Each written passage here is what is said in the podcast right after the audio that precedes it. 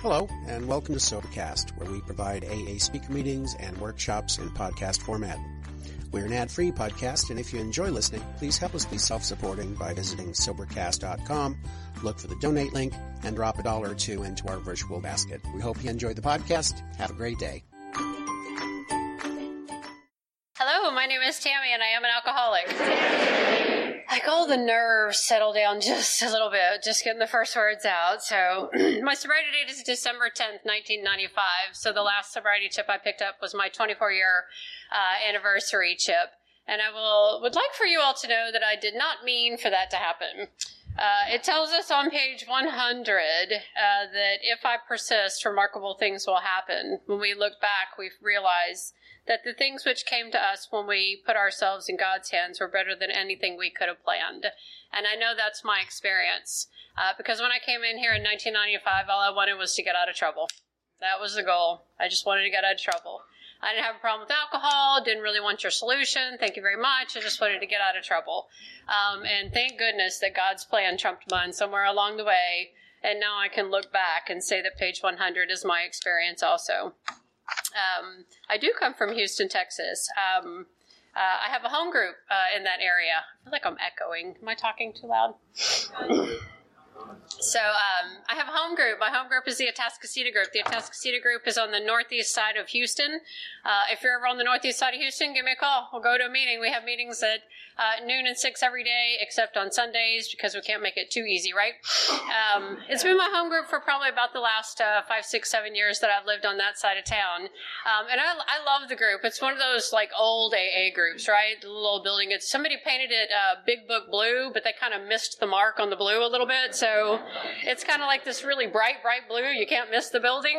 Um, but uh, it's got all the old couches al- along the perimeter, right? All the donated couches with, you know, we put covers on the chairs and the cushions are all sunk in and all the donated couches. And um, i sit on the chairs. The couches scare me a little bit but um, yeah. And when i first started going there you know however many years ago five six seven years ago whatever it was a smoking group. Um, we don't have really almost any smoking groups in the area. You have to get pretty remote to find a smoking group anymore but um, it was a smoking group when i first started going there.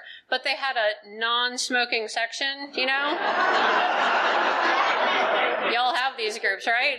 Yeah, what it looked like was a red line painted on the floor, like towards the back and there were a couple of tables over there, and all the smokers sat right on the other side of the smoking line and blew smoke at the non-smokers. But anyway, so we don't smoke anymore, but we still have the red line, of course. And um, I know I love my home group. We have a lot of book studies, a lot of uh, you know, 12 and 12 big book, you know, as Bill sees it, um, you know, a lot of the book studies. And uh, I love that because I'm a personal believer that if we read something out of our AA literature at the start of our meeting, we have a much better chance of the topic staying on the solution and on sobriety and not on some random other thing that somebody may bring in. So I love the fact that uh, we start a lot of our meetings with reading out of our AA literature. Um, I also have a sponsor. Uh, she is she's been my sponsor for the last three years, and she is my uh, fifth sponsor in the program of Alcoholics Anonymous. Um, possibly my sixth sponsor, if you count that little period there where I was sponsoring myself. Um, you guys have done this, right? So they do this in Virginia too. Good to know. So um, yeah, I did that for a couple of years, and I don't know what your experience was like was like with that sponsor, but my experience was abysmal. Right? Like worst sponsor ever, that girl. But anyway, um, I, I, got got smart and moved on eventually. But uh, the, but Terry's my fifth sponsor in Alcoholics Anonymous. I always love to hear stories from people in general who come into AA and latch onto a sponsor, and they've had that same sponsor for ten years years or 15 years or 20 years or I love those stories of those long-term relationships with sponsor and sponsee in the program of Alcoholics Anonymous. I think they're great stories. Uh, it's not my story. my story is I'm on my fifth sponsor uh, in Alcoholics Anonymous, but that's just that's just the way my story unfolded. So uh, I also sponsor women in the program of Alcoholics Anonymous, and um, you know, to to see the light come on in a newcomer's eye is a joy we don't want to miss, right? And uh, I'm sponsoring three girls uh, around my hometown right now actively, and I have a girl that I sponsor who's in prison, and I've been sponsoring her for about five years, and I sponsor her by mail. And so, over the course of the last five years, this girl who's in prison for a very long time uh, with me through the mail has worked all 12 steps. Uh, she has worked all 12 traditions with me.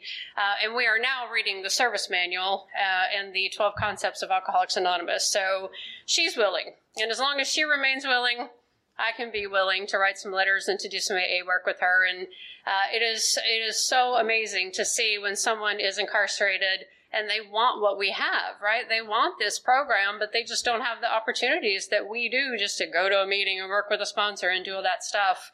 Um, and she's willing, and so it's been uh, fantastic to work with her and see that happen.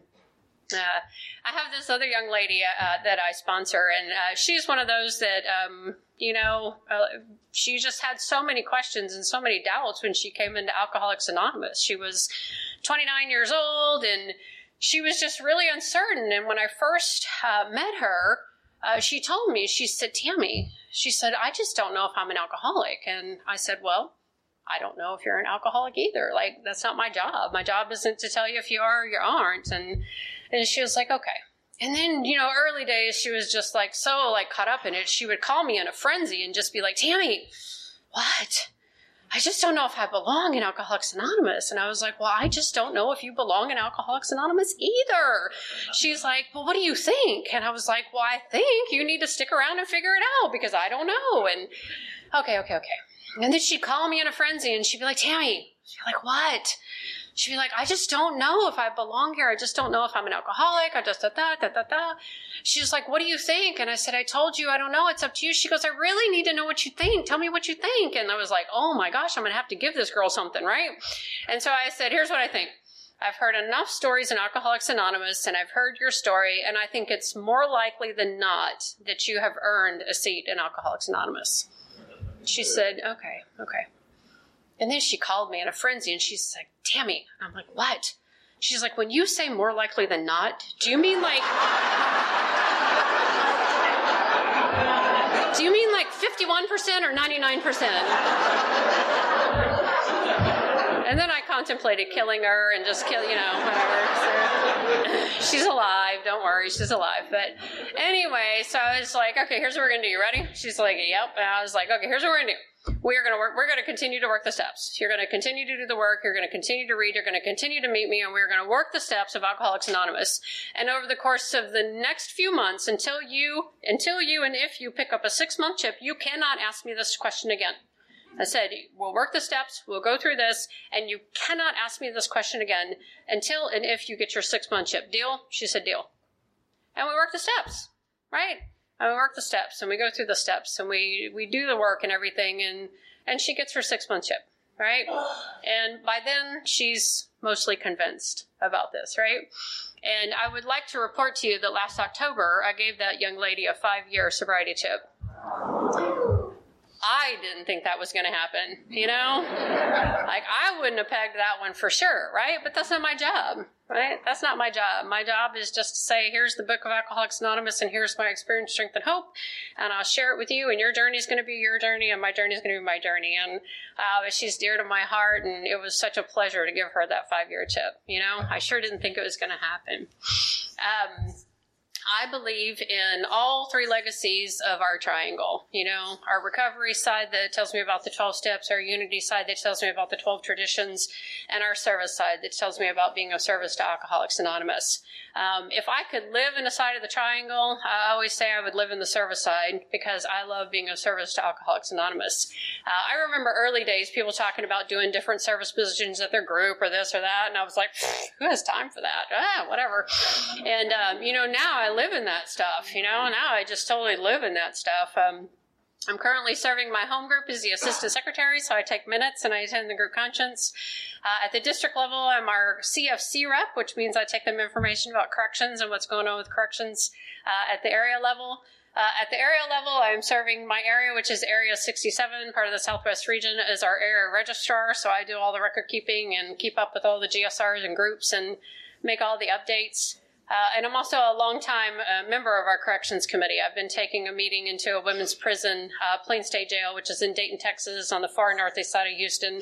Uh, I've been taking a meeting into Plane State Jail once a month on a Wednesday for over 10 years now. So it's uh, it's kind of my passion, and and it's what and it's somebody else's passion. Did you hear him? So, so uh, it's what I, I mean. It was it would be all I would do, like if it was up to me, right? If it was up to me, I'd just do corrections work. But uh, I enjoy general service work too. Uh, I enjoy enjoy doing all that. So. Uh, thank you for having me here this weekend. Thank you, Dave, and the committee for inviting me. Um, it's a pleasure and an honor to be asked to do anything in Alcoholics Anonymous. Uh, thank you, Katie. Katie is delightful, and I, have already uh, enjoyed the time that we've spent, and I look forward to having some more meals and um, spending a little bit more time with Katie. Um, let me give you some fun facts. Like, fun fact number one today, February 14th, uh, is my belly button birthday. So.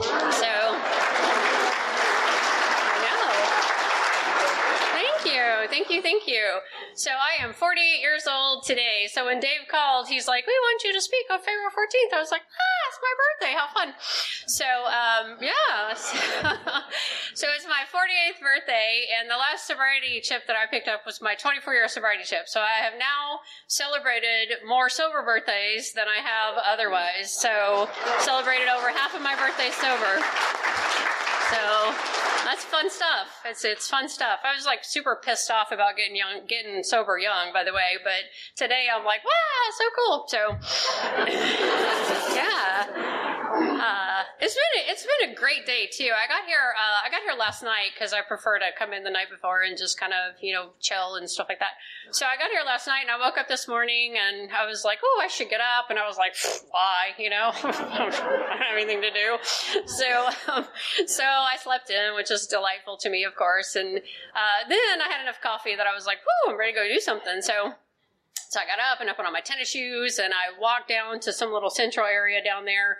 Uh, I did a three mile round trip walk and as I was walking down there, I saw a little coffee cafe, and I was like, I'm gonna get some coffee, get a little latte, and um, and then I walked by a spa, and I was like, it's my birthday, so so I was like, hey, hey, little spa, do you have any openings? And uh, I was like, I want to get a facial, and she's like, okay, let me check that. That we can get you in, and I said, great, and she said, for a few dollars more, you can have a massage, and I was like, okay, it's my birthday, you know, so so I had a facial and I had a massage and I had a latte and I had a nice brisk walk, you know, there and back. And uh, and then Katie's telling me walking on the sidewalk, and she's like, "Get in the car," and I'm like, "Okay." So so, uh, but I had already done all that, and it was fun. Did a little bit of shopping. Like it was it's just been the weather was beautiful.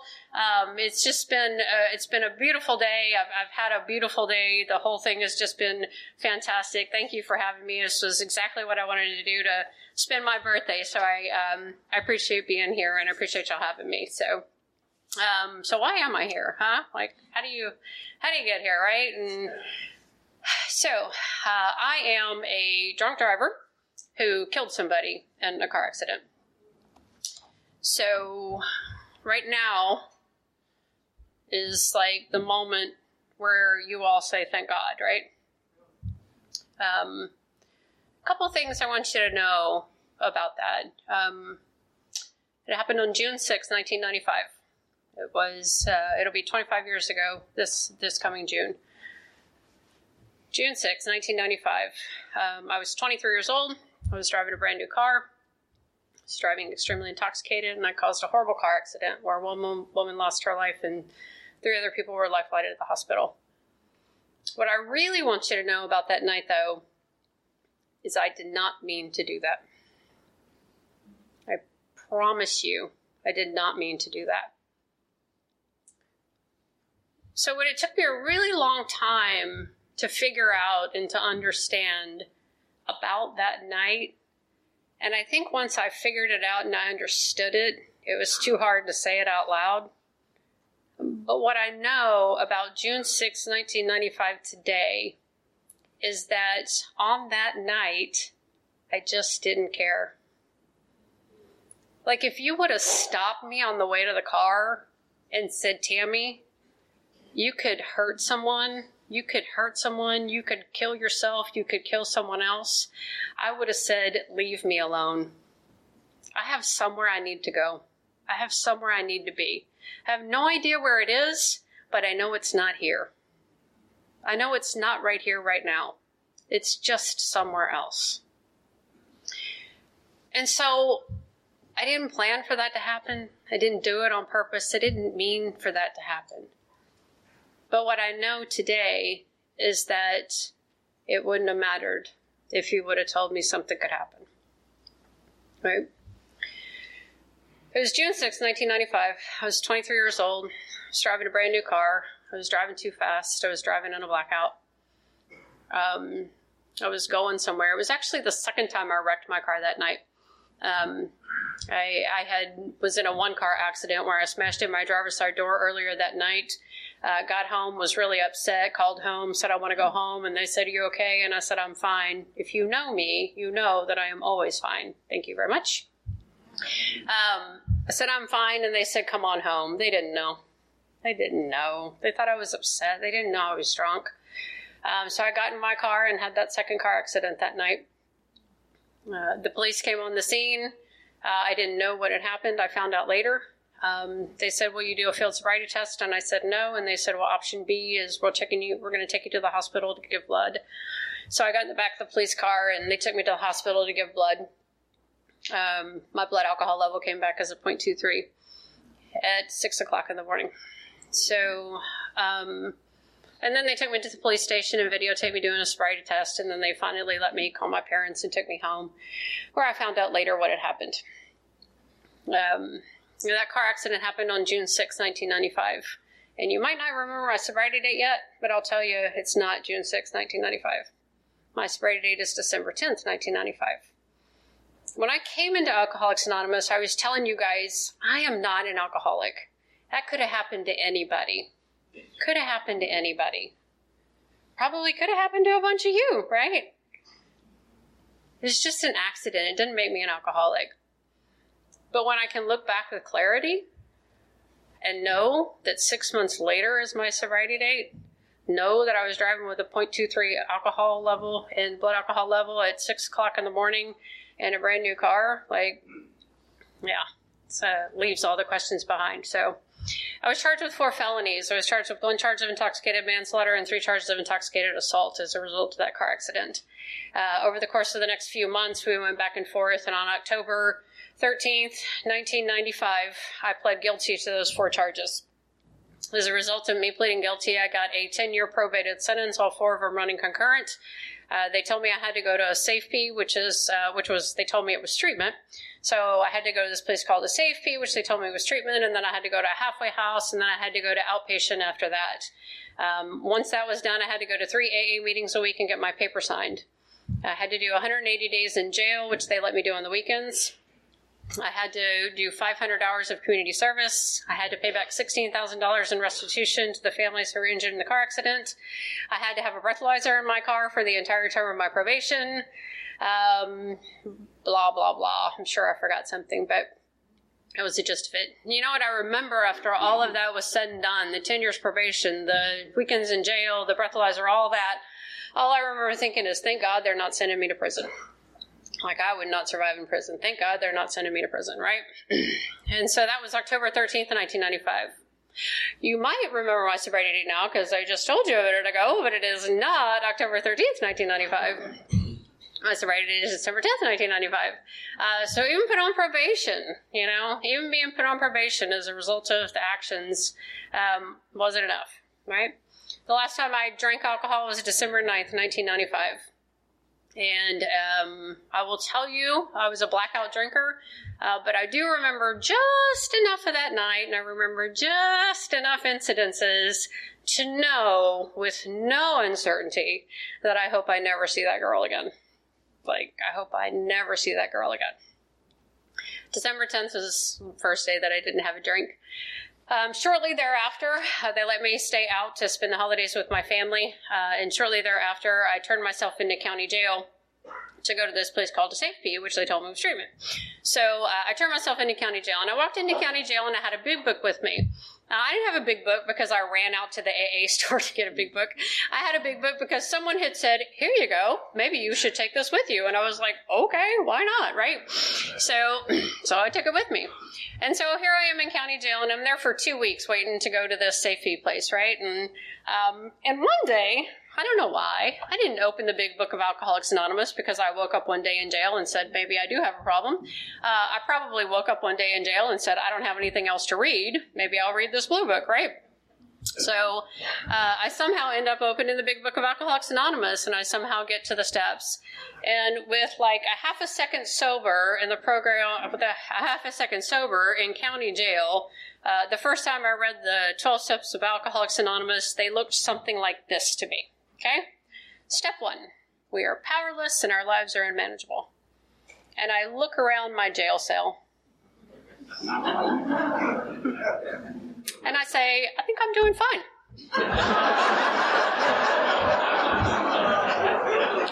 no problems here. We're good. We're good. And then I get to steps two and three, and they even reference the word, word God, preconceived ideas and notions flood to the forefront, want nothing to do with it, move on. Four and five starts talking about inventory, like this is a completely foreign concept. I can't even wrap my head around it. Whatever, move on. Uh, six and seven, character defects, right? Shortcomings, character defects.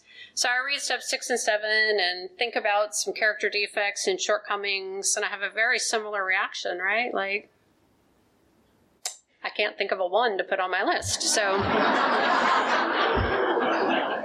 Doing good through these steps, aren't I? Yeah, I'm buzzing right through, right?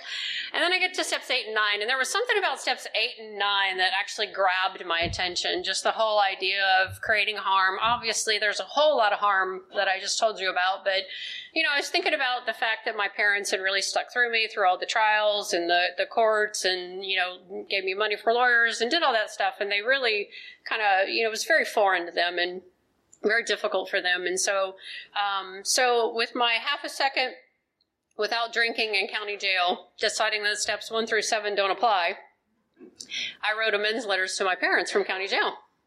So, if you are new to Alcoholics Anonymous, I would like to tell you we don't do 8 and 9 first. We do not work steps 8 and 9 first. It is not how it works. Uh, numbered for a reason, okay? Just FYI. So, uh, but that's what I did. And uh, anyway, so uh, I still love steps 8 and 9. I love all the steps now. But anyway.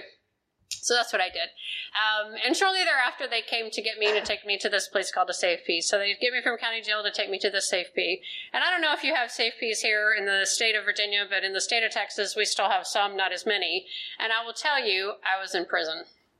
So they, whoever they are, they lied, right? So I walk in, they were like, you know, give us your street clothes. Here are your TDC whites. Here are your TDC boots. You will walk outside the line. Um, we're going to call you by your last name. You're going to get up when we tell you to get up. You'll eat when we tell you to eat. You're going to either go to work or go to school. And you have your groups. And here are the rules. And here's the regulations. And anything that you do wrong, there is a pretty strict consequence. So um, just don't do anything wrong, right? And so that's where I was. And I was like, holy crap, what happened, right? Um, like, I, I, swear the first week I sat on my top bunk and just cried. And I was like, oh my God, I don't belong here. Why am I here? I don't belong here. And all the other girls are like, suck it up, sister. None of us belong here, you know? And no sympathy. No sympathy from the girls in prison, right? So, right. So, um, you know, I, I, don't actually have a lot of good stuff to say about Safe to be honest with you. It was, uh, I, I think that, I think that prison is designed like that, though. You know, I don't think you're supposed to come out and be like, oh, it was a wonderful experience. I can't wait to go back. So, I think it was by design, but, you know, what do I know? So, uh, anyway, so you know what I do know today is a couple things. Like uh, one thing that I know is I think it was the exact level of humility I needed to get to um, to eventually some of this stuff to sink in with me. Um, and the other thing, the other thing that happened there one time was like my like the ego is so funny, right? So they make you take this this intake test to figure out your education level and if you can go to school or whatever. And uh, I already I have my high school education, so I didn't qualify, but you have to take this intake te- intake test anyway. So I took my intake test. Who cares? So I get my little job. Uh, the first job that I have in prison is on the field squad, and what that means. Did I break it? I guess I wasn't supposed to tell that story, huh? Which one is it? This one? Oh, I fixed it. I don't know. I just touched it. I didn't do anything. Did you see it? That look he gave me? He was like, What did you do? Ah. Goodness. I don't know what happened. I, will try to stop moving. But um, so the first job that I had was uh, the field squad, and what that means is they give you a shovel and they take you out to some remote, random place and say dig, right? And I don't even know what we were digging for. I swear to you today, what I think, what I've convinced myself is we weren't digging for anything, right? We were just digging to dig because you had to do something, and so we're digging and whatever. Who cares? so uh, eventually, I got a, a little bit better job, but um, anyway, so uh, this this girl that I knew, she was in my pod. She worked in the education building, and they had all the test scores in the education building. And she came up to me one time, and she was like, "Tammy," I was like, "What?" She was like, "I'm gonna tell you something. I'm not supposed to tell you this." And I was like, "Oh, okay." She said, "You scored higher on that intake test than anybody has ever scored." And I said, "Yeah, uh huh." Like, do you know who I am? Of course I did, right? I am somebody amongst the prisoners, let me tell you. Anyway, so that's it's partially true story. I don't. Anyway, so, so no. So anyway, like I said, I, I, I was a miserable experience, but um, it was what it was, and they eventually let me out because they had to. And um, it was a nine month program. I was there for nine months. They let me out. So. Uh, and then I went to the halfway house, and then I went to outpatient, and then I started going to AA meetings and doing everything that I was supposed to do. So at this point, I've been sober for at this point, I've been sober for uh, like a year, I guess, uh, a year, a little over a year. And when I first got out, I had to start doing all these other things. I had to start doing my community service. I had to start going to jail. Uh, I went to, I had to do 180 days in jail on the weekend, and it takes one year and two months to do 180 days in jail on the weekend of going to jail every single weekend, uh, Friday to Sunday. And so I did that for the first year and two months, and I was working off my probation, and I had a job, uh, and I had my family around, and and of course I met a man, right? So I got this boyfriend. He's my soulmate. Life is good. I'm doing everything I'm supposed to be doing. Uh, got everything going on. And so I don't know if you were listening to all that I just said, right? I'm doing this and I'm doing this and I'm going here and I'm doing that. And there was no sobriety. There was no steps. There was no God and any of that, right? So I was going to meetings of Alcoholics Anonymous uh, because I was court ordered to. I had a paper I had to get signed and I had to take it back to my probation officer. So, um, so I was going to meetings of Alcoholics Anonymous, but showed up when the meeting started and I left when it was over. And I thought you people were nice enough, but I didn't want to hang out with you. So um, I was doing all those things. I was doing my community service. I was doing everything. I had a sponsor actually. She was a friend of my stepmother's, and she started writing me when I was locked up. Um, and she had like seven years sober, but she didn't go to meetings anymore. She didn't go to meetings of Alcoholics Anonymous, and I was like, she has what I want, you know. like this is a great relationship for me. This is perfect. I didn't work any steps, and she didn't make me because I didn't want to. Like it was great, right? And worked a step every now and then when I felt like like it and you know, but everything was fine. I had this boyfriend and I had this job and I was doing, I was busy, you know, doing all these things I had to do and, and everything was just fine. It was fine, right? It was fine. Until, you know, inevitably something happens, right? Inevitably something happens. And when I was five years sober, something happened. Um, and what happened is, you guys had been telling me to build a foundation in Alcoholics Anonymous, and what I had been building was this relationship with this man and with my family and doing all these things that I was supposed to be doing. So then, when all of these human beings failed me, which they're bound to do, right? They're bound to do it. They're humans. It's not their fault. I'm not mad at them. It happens, you know? But I had not been building a relationship with you all. And I had not been building a relationship with the God of my understanding.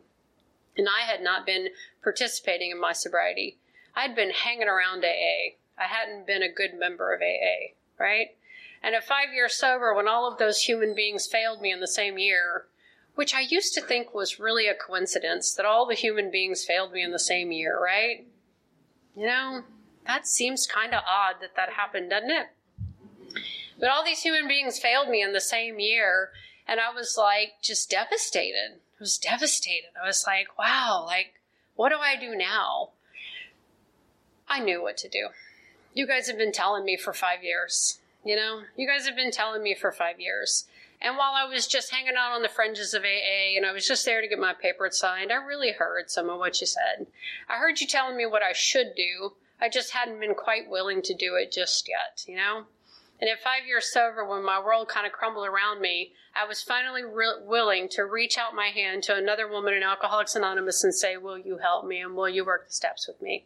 And she said yes. And so we started to work the steps in Alcoholics Anonymous, and this time it looked a little bit different than it did the first time. Uh, this time I started with one, which was a novelty, right? yeah, so this time I started with one, powerless, unmanageable, and at this point it seemed pretty obvious to me. It seemed pretty obvious. Yeah, yeah, yeah, I was 23 years old, sure, but I was not drinking like a normal 23 year old, you know? I was not social drinking after work. I was not just just drinking like young people drink. Um, when I, I, the first time that I got drunk, I was 17, and that first time that I got drunk, uh, one wasn't enough. I got behind the wheel of a car. Uh, I drove home. I got sick. I blacked out and I passed out. And my drinking pretty much followed that pattern for many years, except I stopped throwing up because I developed a tolerance for alcohol, so I stopped getting sick.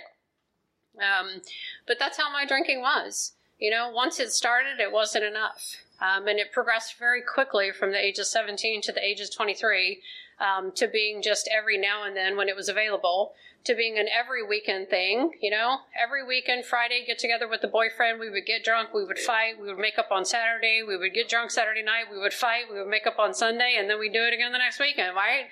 I was having fun. Were y'all having fun drinking?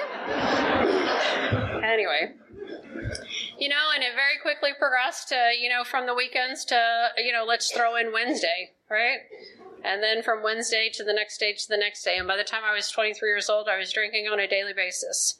Um, I had a job that I had arranged that I did not work during the day. I was waitressing, so I could do that. Um, I didn't work until the afternoon shift because I needed some time to get up and to get right before I could go to work. Uh, I didn't work day shifts. I had scheduled my life around my ability to drink like I wanted to.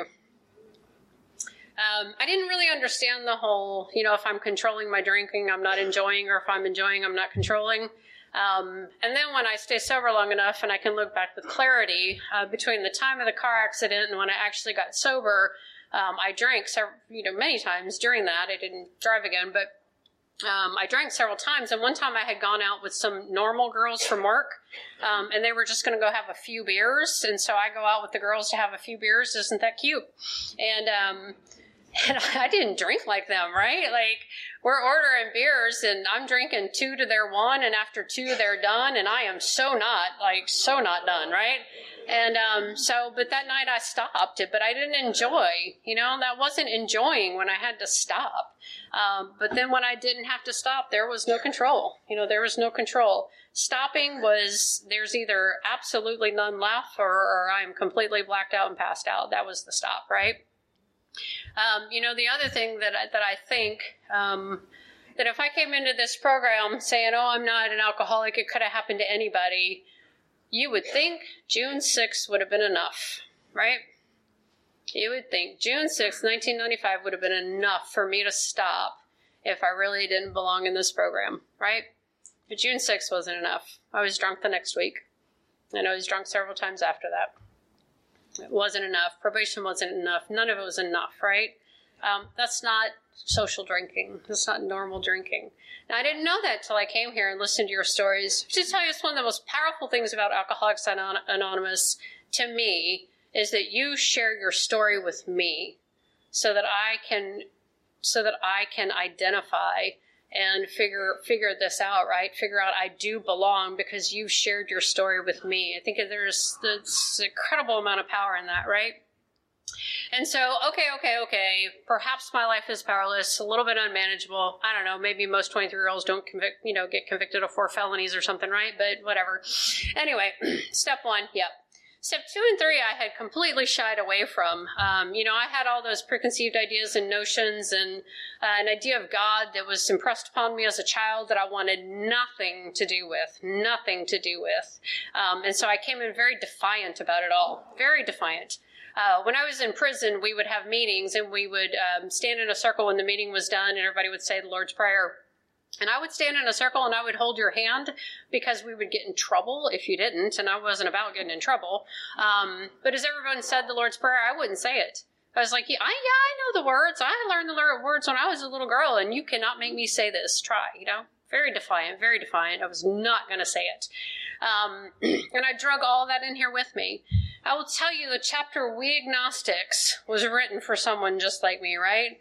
It smashes every excuse that I have in this chapter, We Agnostics. Um, it says here, much to our relief, we discovered we did not need to consider another's conception of God. Our own conception, however inadequate, was sufficient to make the approach and to effect a contact with Him. However inadequate. And my beginnings of a belief in a higher power were pretty inadequate, you know? Started with just little baby steps. The first thing, the first glimpse of a higher power that I got in the program of Alcoholics Anonymous was because you all shared your stories with me. And when you all talked about your God that you had in your life, the higher power that you believed in your life, I felt that. And I believed you. I totally believed you. So the first thing that I believed was that you believed. I could feel it. I could feel that you believed. I could tell you believed. I wasn't there, but I could just feel that you did, right? And then these funny little things called coincidences started happening in my life, right? A little coincidence here, a little coincidence there, and at some point it's just unavoidable. Some point it's just unavoidable that there is something going on here. I can't explain it, I don't understand it, but there is something going on here. Um, so my conception of God today, it's all been a big journey, right? But my conception of God today is this. So picture this. Ready? There's a mama duck, and there's a whole bunch of little baby ducks following the mama duck, right? If you ever watch ducks, I really like ducks, okay? If you ever watch little baby ducks following a mama duck, like, they aren't going like, hey, mama, where we're going, you know? Like, hey, mama, when are we going to be there, right? They're following the mama duck blindly. They're just following. Mama's going and I'm following. I'm just following, right? And the baby ducks just follow the mama. You know, they go through water, they puddle through water, they just follow blindly and trusting, right? Um, and that's what God looks like to me, right? That's what God looks like. Step three to me is remember, Tammy, you are a baby duck, right? You are not the mama duck. Sometimes I still want to be the mama duck because I have some good ideas, but um, but if I can just remember, you know, if I can just remember, if I can remember that when I look back, the things that happened when I put myself in God's hands are better than anything I could have planned. If I can just remember that and remember that I'm a baby duck and follow, and I don't need to know all the details of the journey, and I don't even need to know where I'm going, right? Just follow and just follow. Steps four and five, you know, step four, write an inventory. Uh, so I write an inventory. Steps one and two are easy. I'm mad at you because you, that's easy, right? Like, I got, I got that down. Uh, but then the next steps, like, what did I do to set the ball rolling and what are the character defects? And that's where the awareness begins. Uh, the awareness of me begins and the things that I've done and, uh, and the whys and the patterns and all of that. Step five in the Big Book of Alcoholics Anonymous, it says, if we skip this vital step, we may not overcome drinking. Uh, there's this girl in my home group who says the Big Book is full of death threats. you know, it's funny, but if you ever like read, like seriously, and I always think if we skip this vital step, we may not overcome drinking. And then it says to drink is to die, and I'm like, ah. So, yeah, I think there's something to it, right? And so, uh, you know, the biggest thing I got from doing a, a, fifth step or any fifth step in Alcoholics Anonymous is a, a sense of belonging, right? To, to sit in front of another woman and say things out loud that are just traumatic to me or devastating to me, and to have her look at me and nod her head and say, I understand. You know, I've done that too. Or if I haven't done that, I know people who've done that, right? And that suddenly I'm not alone in this big world, right? I'm not alone in this big world, that somebody understands in a sense of belonging. Sense of belonging here, a sense of belonging in the world, just a sense of belonging that comes for me was doing a fifth step. Um, six and seven, right in the middle of everything, right? Uh, not very much talked about, um, not very much written in the Big Book of Alcoholics Anonymous about six and seven, but right in the middle of everything, pivotal pivotal steps, right? Um, they talk about character building in the twelve and twelve, and I love the idea of character building. Doesn't it sound lovely? Character building. I want to build character. Don't you want to build character? So yeah, which is all great and good until I realized that the whole idea of character building means that I am now aware of who I am, and now it is my choice to do something different, right? Ouch. Whew, that's, that's a tall order, right? Uh, but the awareness, the awareness that comes with six and seven and the choice to do something different, such as eight and nine, right? Actually go make amends for things that I have done wrong. Um, that's a novel idea, but um, and we started with those. So, so when I did my, I've done a few, a few fourth and fifth steps now, but uh, when I did um, one early days, um, you know, there are some amends that I told you about, you know, very early on in talking tonight that I just couldn't make.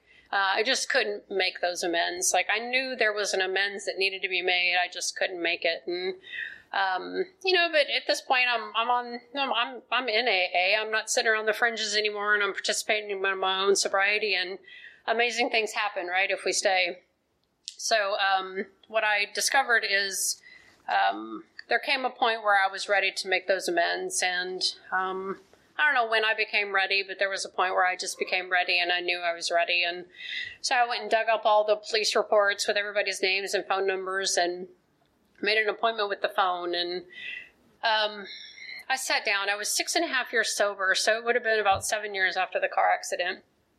Uh, and I sat down with the phone and um, and I dialed uh, a phone number. And the first phone number that I dialed was the man whose wife was killed in the car accident. And it's seven years later, and I'm thinking the chances of me getting a hold of anybody are pretty slim. And uh, and I dialed the phone number, and this man answered the phone. And I asked for him, and he said it was him. And I said, My name is Tammy Skyby, and I don't know if you know who I am. And he said, I know who you are. Of course, he did. Like, how could he not know who I was, right? How silly of me to think that he wouldn't know who I was. But um, I proceeded to tell that man how sorry I was for my actions and how they had harmed his family. And I will tell you that a phone call to somebody seven years later is a pretty lame attempt to right a wrong, but it's all that I had. It's all that I had right then. Um, that man proceeded to tell me that life had been hard. Um, his daughter was injured in the car accident. Um, he said it had been very hard. Her her injuries were severe, and her recovery was uh, painful. Uh, he said he missed his wife. He said he didn't understand why it happened. Um, and at the end of it all, he said, "I forgive you." And I will tell you that on that phone call, I completely did not understand that. Completely did not understand that. I proceeded to call the other family and I wasn't able to get in touch with them. Uh, there was a truck driver involved in the car accident. He didn't do anything wrong. Um, he ended up hitting me, but not but because of me. Um, I did get in touch with him and I told him who I was and I said I was the girl driving the 1995 Mustang who caused that car accident. And he said, I remember that. He said that was the worst car accident I saw in all of my years driving a truck. And I said, I just want you to know how sorry I am for my actions and how much trouble that they caused you. And he said, I forgive you. And I will tell you, when I hung up the phone, I completely did not understand that. Over the course of the next few years, I started sending Christmas cards to the truck driver and to that family. Um, the truck driver very quickly started um, sending me Christmas cards back he would send me a Christmas card. He'd say Merry Christmas, and he'd send me a little scratch off lottery ticket, you know, and win some money. And um, and I started talking to him on the phone every now and then. He would just randomly call me every now and then and just say, "I was just thinking about you. How you doing? You know, I was just worried about you. You were on my mind. How you doing?" Several years later, I got to meet that man. Um, he met me for dinner, and um, I just had some questions, and he was he was kind enough and generous enough to meet me and to answer my questions so that just so I knew, just so I knew. Um, and over the course of the years, I sent my Christmas card every year. Um, when I was nine years sober, I got a Christmas card in the mail, and I didn't recognize the address, and I opened it, and this little red and green confetti fell out, and um, it was from that little girl. Um, that little girl was seven when the car accident happened, and I was nine years sober, so she would have been about 16. And she sent me a Christmas card, and she said, Merry Christmas to you and your family.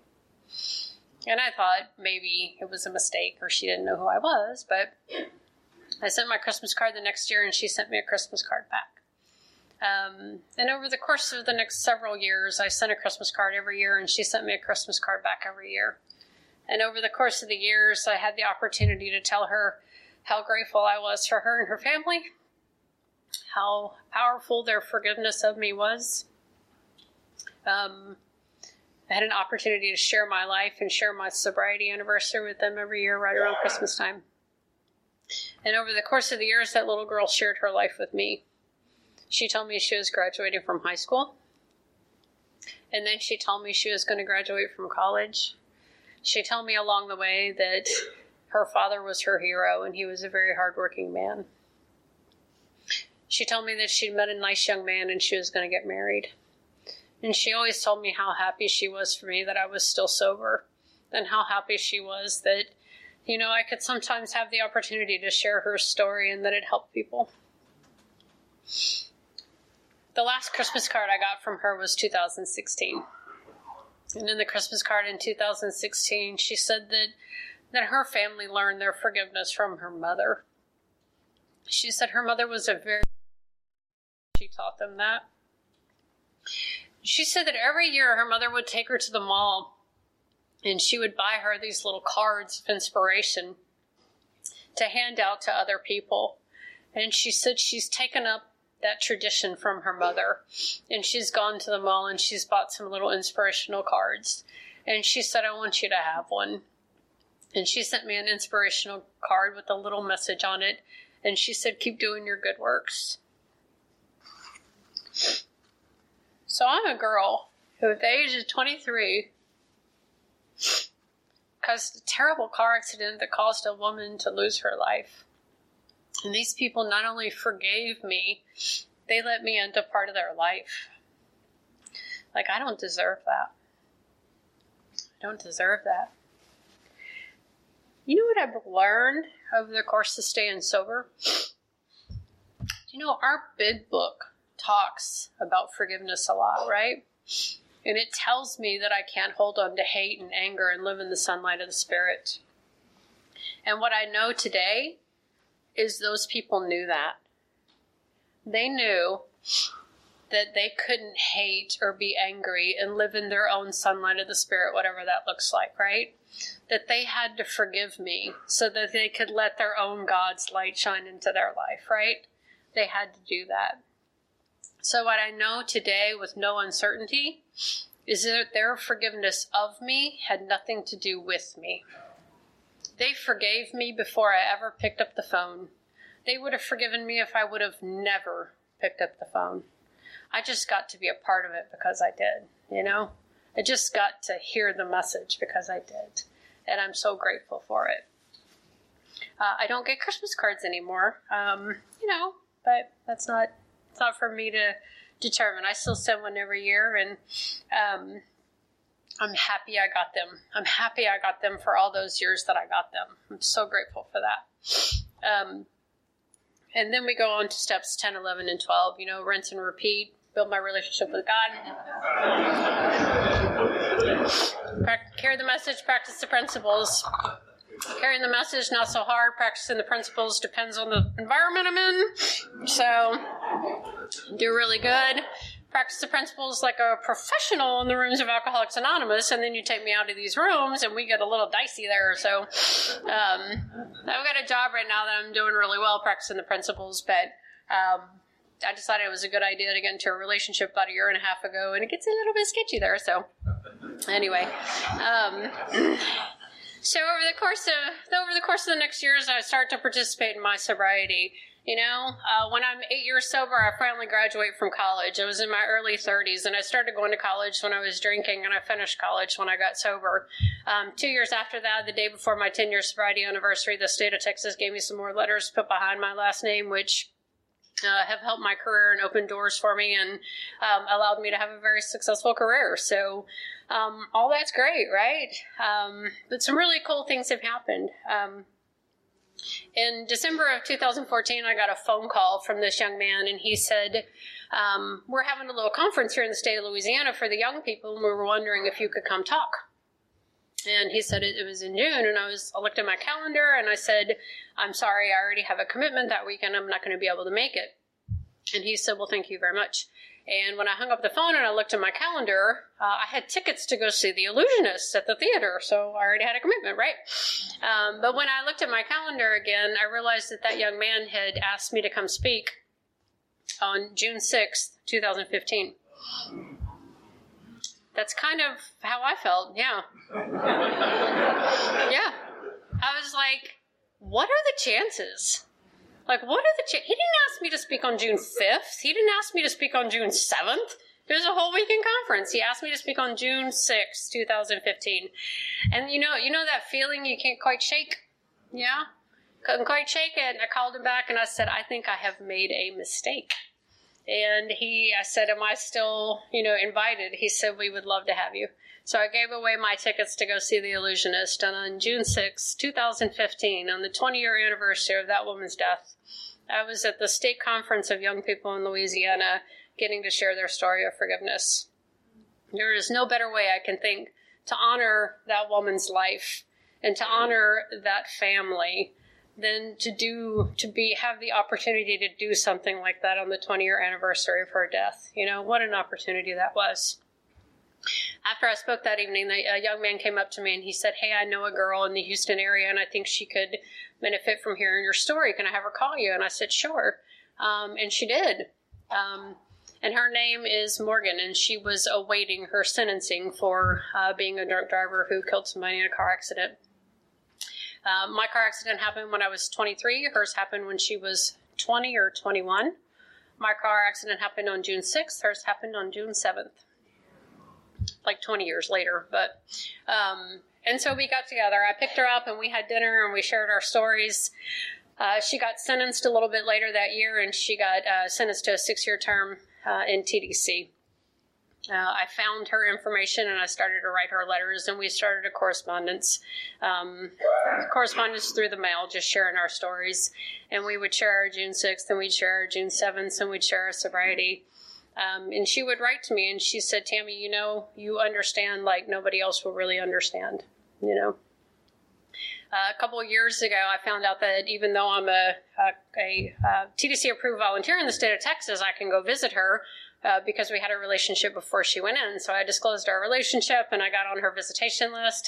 And I now go see her about once a quarter. And I've been to see her probably four or five times, and I'm going to go see her in April and we're hoping she gets out any minute, you know, any day now. She's eligible for parole, so can't wait till she gets out to so she can join us in Alcoholics Anonymous on the outside in the Houston area. Um, and it, it's just been it's been a joy and a pleasure to have that relationship with her. But you do, which what I want you to know is that when I answered the phone that first time, I said, "I'm sorry, I have another commitment," right?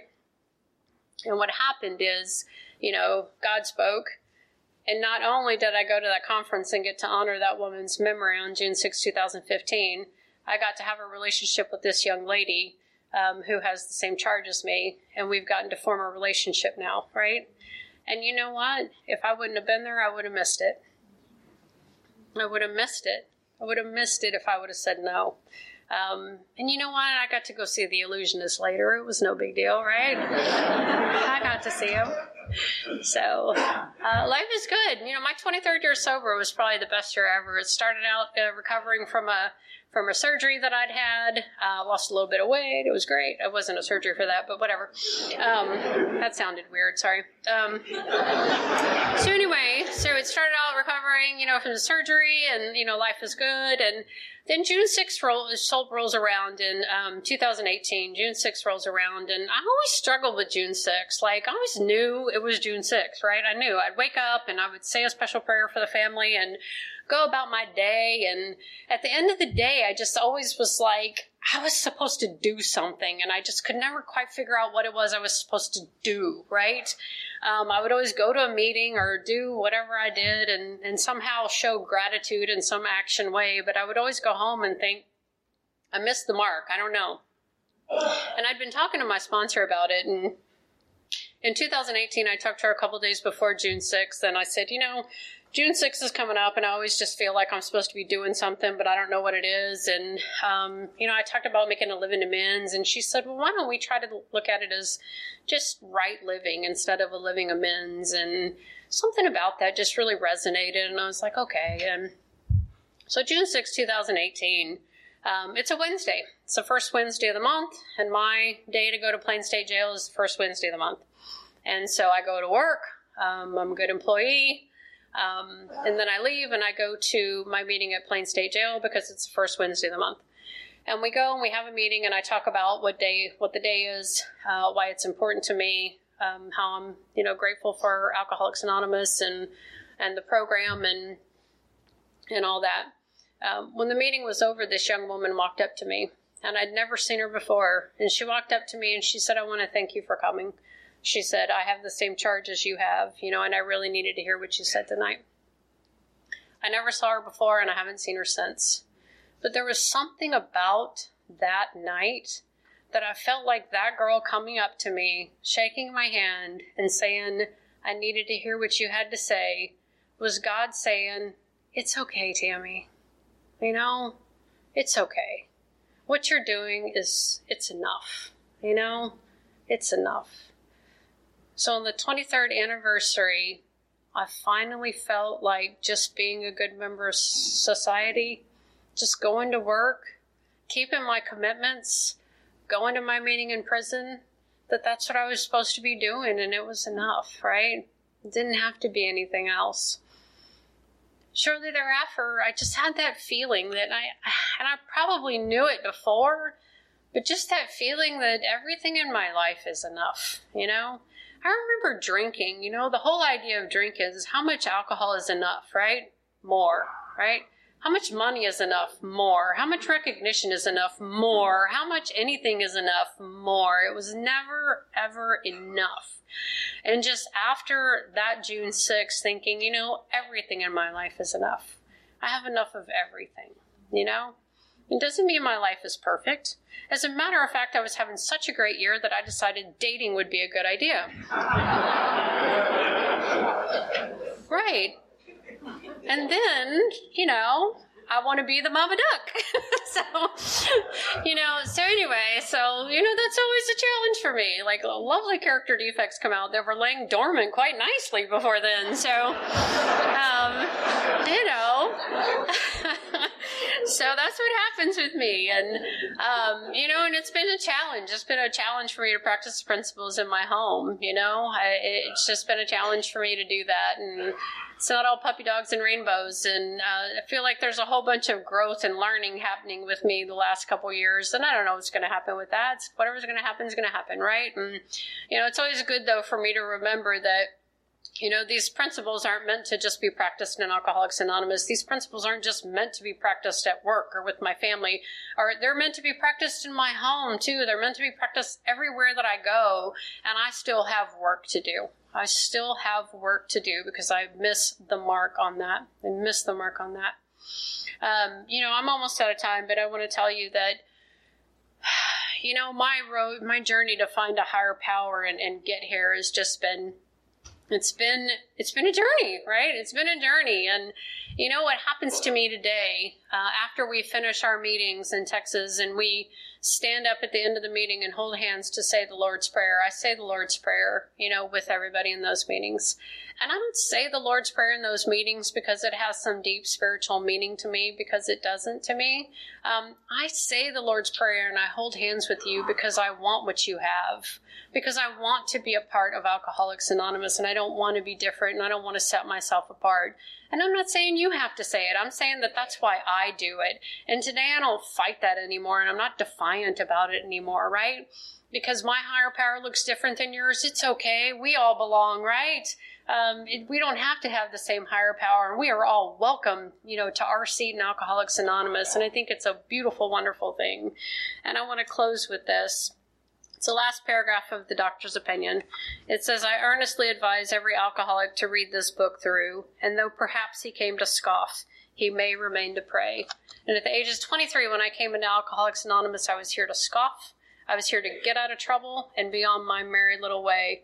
And I could not be more grateful that today I can look back and tell you with no uncertainty that when I put myself into God's hands and your hands, so much better things happened.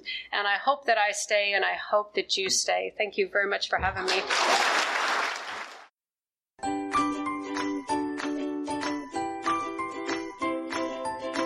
Thanks for listening. I hope you enjoyed the podcast. Sobercast is ad free, and we'd like your help in order to keep it that way. So if you'd like to help us be self supporting by pledging a dollar to a month, visit Sobercast.com and look for the donate links. Thank you very much.